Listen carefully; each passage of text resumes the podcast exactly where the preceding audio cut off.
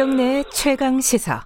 예, 어, 코로나19 상황에서 뭐 우리 사회가 어, 굉장히 많은 변화를 겪고 있습니다.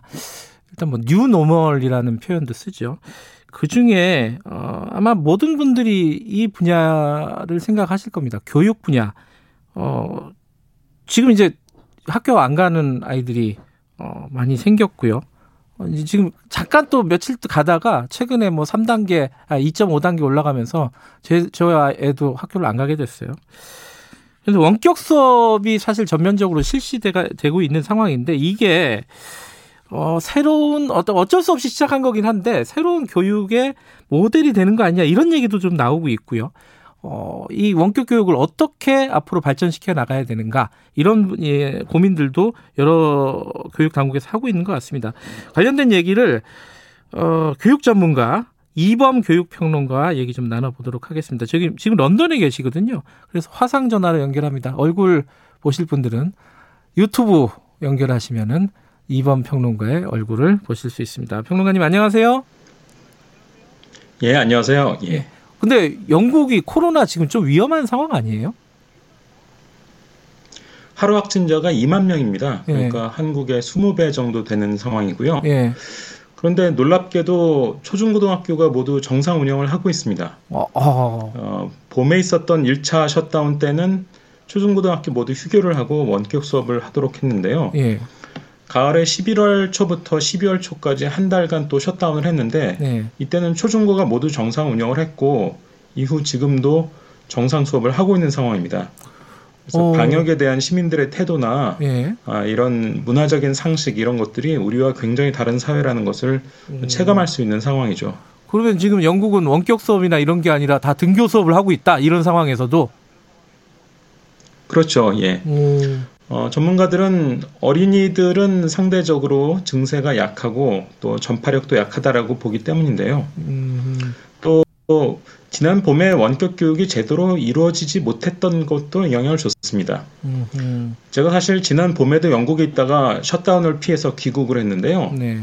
당시 영국의 사립학교에서는 그래도 실시간 쌍방향 수업을 중심으로 원격 교육을 잘 한 편이었는데 대부분의 학생들이 다니는 공립학교에서는 원격 교육이랄 만한 걸 거의 못했습니다. 음. 어, 겨우 숙제를 내주고 피드백을 해주는 정도였고, 네. 뭐 그나마도 못한 학교들도 많았습니다. 그래서 어, 뭐 이것은 물론 이제 인터넷 보급률이나 이런 여러 가지 여건이 우리나라와 많이 다르기 때문이고, 예. 비단 영국만이 아니라 대부분의 선진국이 비슷했는데요. 그러니 자기들 여건에서 원격 교육을 하기도 어렵고 하니 웬만하면 등교 수업을 강행하는 분위기입니다. 음. 근데 지금 이제 영국 같은 경우에는 원격 수업 같은 게 사립학교 일부 사립학교를 빼고는 원활하게 진행이 안 됐다. 근데 우리나라 같은 경우에는 코로나 19 위에 원격 수업이 어, 뭐 평가는 좀 나뉘지만은 어쨌든 보편적으로 진행이 되고 있단 말이에요. 이거는 밖에서 보시기에는 어떤 평가를 내릴 수 있겠습니까? 한국의 원격 수업. 제가 최근에 낸 책에도 그런 얘기를 써놨는데요. 네. 우리나라가 보편적 원격 교육에서는 아주 예외적인 나라입니다. 음. 기본적으로 인터넷 보급률이 높은 데다가 또 우리나라가 원래 저소득층 학생들을 위해서 인터넷 접근권이라든지 또는 기기를 대여해 주는 사업을 계속하고 있었거든요. 네. 그러니까 원격 교육을 보편적으로 하기 굉장히 좋은 여건에 있었던 아주 예외적인 나라였고 네. 그래서 대부분 선진국에서 원격 교육을 제대로 하지 못하는 가운데 한국은 아주 보편적 원격 교육에 성공한 그런 나름 대단한 업적을 만들어낸 나라이기도 합니다. 음. 예. 그런데 저도 이제 최근에 내신 책을 봤어요. 문재인 이후의 교육. 요거를 읽어봤는데 이 원격 교육을 평가하시면서 약간 상반된 얘기를 하시더라고요. 이게 우리나라 교육 개혁이라든지 이런 부분에 굉장히 어떤 계기가 될 것이다라는 취지도 있고 또 하나는 어, 오히려 지금 우리가 하고 있는 교육의 문제점을 그대로 답습할 수도 있다. 어떻게 봐야 됩니까? 지금의 한국 원격 교육을? 일단 우리나라 원격 교육을 보편적으로 성공리에 진행한 것은 칭찬할 만한 일이지만 어, 기본적으로 이미 녹화된 강의에 의존율이 너무 높습니다. 이미 녹화된 강의를 틀어서 아이가 그것을 보도록 하면요. 아무래도 아이들이 딴짓을 하게 되거든요. 음흠. 그리고 이 딴짓을 막을 수 있는 제일 좋은 방법은 아무래도 그 실시간 쌍방향 수업 비율을 높이는 건데 네.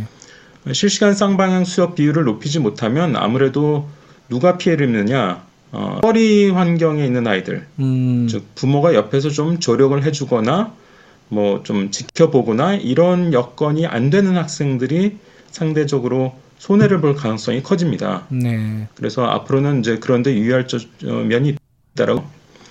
좀 전에 앵커께서 질문하신 것과 관련해서는 사실 우리나라가 이제 최근에 온라인 교육과 관련해서 표준 플랫 만들겠다 뭐 이런 계획을 발표하기도 했는데요. 이게 자칫 잘못하면 교육을 더 획일화시키고 또 교사들의 자율성, 교사들의 창의성들을 더 키워나가야 되는데 그것을 오히려 억압하는 결과를 초래할 수도 있다. 음. 이런 우려를 제가 책에 이제 자세히 설명하면서 음. 담고 있죠. 예.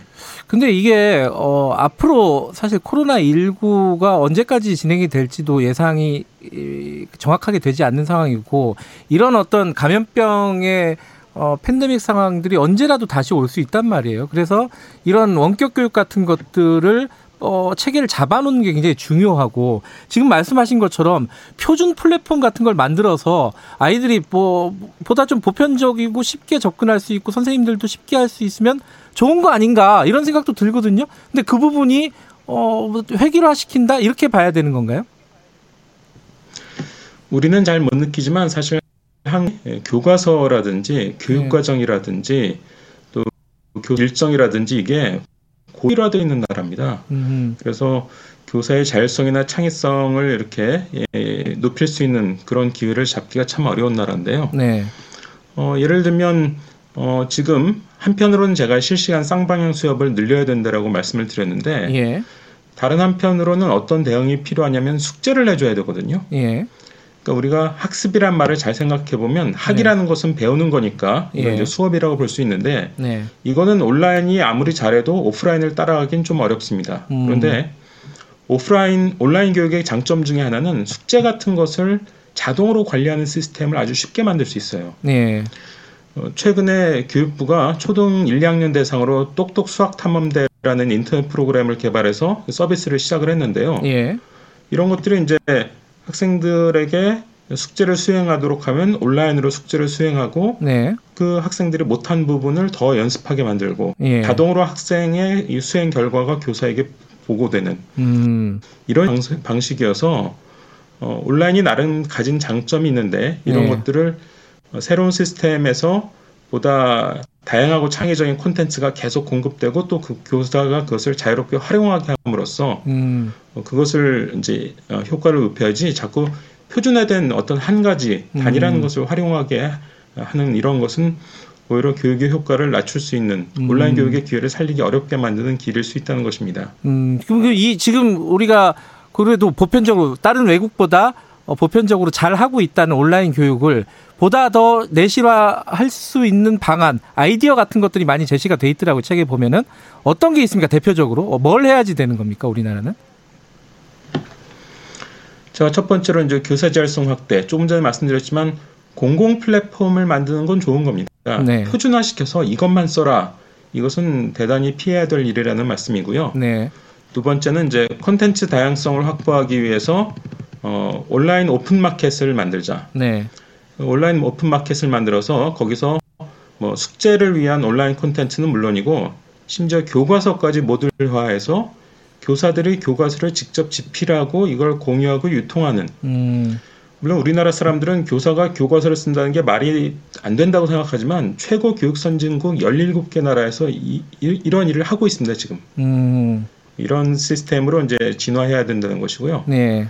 어, 세 번째로 이제 보편적 접근권 그러니까 학생들이 뭐 기기나 인터넷 접근권도 중요하지만 네. 어, 특히 실시간 쌍방향 수업을 하려면 조용하고 집중할 수 있는 필요한데 이게 없는 음. 학생들이 의외로 꽤 있습니다. 그래서 네. 어, 유휴 공간을 활용하거나 바우처를 줘서 접근권을 보편적으로 확보해줘야 된다 음. 이런 말씀을 드리고 싶습니다.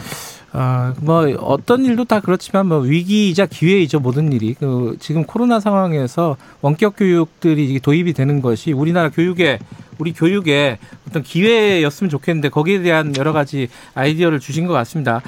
어, 지금 이제 영국 현지랑 연결하다 보니까 약간 어, 어, 시차가 있고 끊어짐 현상이 있습니다. 청취자 여러분들 양해 좀 부탁드리겠습니다.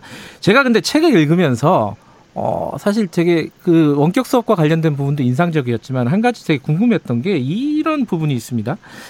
조국 사태는 한국 교육 정책의 역사에서 어, 돌아올 수 없는 터닝 포인트였다.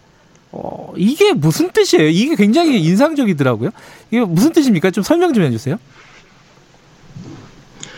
그러니까 교육이 정치에 의해서 좌우되는 것을 물론 나쁘게 보시는 분들도 있지만 음. 어찌 보면 불가피한 측면이 있는 겁니다. 음. 왜냐하면 정치라는 것 속에 민생이랄까 사람들의 염원 음. 이런 것들이 담기는 것이고 그것을 통해 이제 교육의 변화가 일어나기도 하거든요. 네.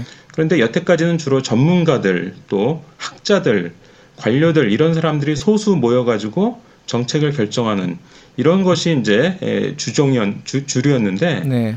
2017년, 18년, 19년 3년 연속으로 우리가 대입과 관련된 논쟁을 겪었고 그 네. 그 마지막을 장식한 게 2019년의 조국 사태였거든요. 음. 그래서 3년 연속 논쟁을 겪으면서 대중이 자신의 염원과 바램을 직접적으로 투영하고 그것을 적극적으로 제기하고 또 정책화시키는 데 참여하는 음. 이게 우리나라 교육 역사상 최초로 일어난 일입니다. 음. 그래서 이건 도, 돌아올 수 없는 달이고요. 여태까지 음. 뭐 대학 자율이 좋다, 뭐 전문가들이 이게 좋은 거다라고 해서 만들어낸 이 대입제도, 교육제도 이런 것들을 전면적으로 다 재검토하고 일반적인 평균적인 국민들의 눈높이에서 이게 어떻게 보이는가를 음. 다시 바라봐야 되는 그런 큰 변화의 계기에 우리가 놓여 있다는 것이죠. 음, 음.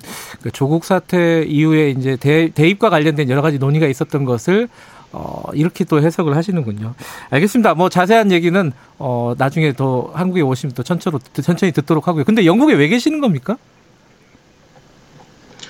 제가 원래 비교 연구에 관심이 많아서 각국 교육 제도들을 음. 비교 연구하는 예를 들면 제 책에도 OECD 35개국의 대입 제도를 또 비교한 음. 부분이 있고 교권의 실태, 상황 이런 것들을 비교 연구한 부분이 챕터로 실려 있는데요. 알겠습니다. 보면 예. 이제 우리나라 제도가 얼마나 희한한지 이런 것도 예. 알수 있는 그런 알겠습니다. 대목이기도 하죠. 예. 아, 건강하시고요. 그 영국 코로나 상황도 위험한데 어, 건강 잘 챙기시고 돌아오시면은 관련된 얘기를 좀 자세히 좀 듣도록 하겠습니다. 오늘 고맙습니다. 예, 감사합니다. 예. 아, 이범 교육평론가였습니다. 영국 현지랑 연결해서 약간 방송에 아, 문제가 좀 있었습니다. 양해 부탁드리겠습니다. 자, 아, 김경래 최강기사 12월 16일 오늘 여기까지 하고요. 내일 아침 7시 20분에 다시 돌아오겠습니다.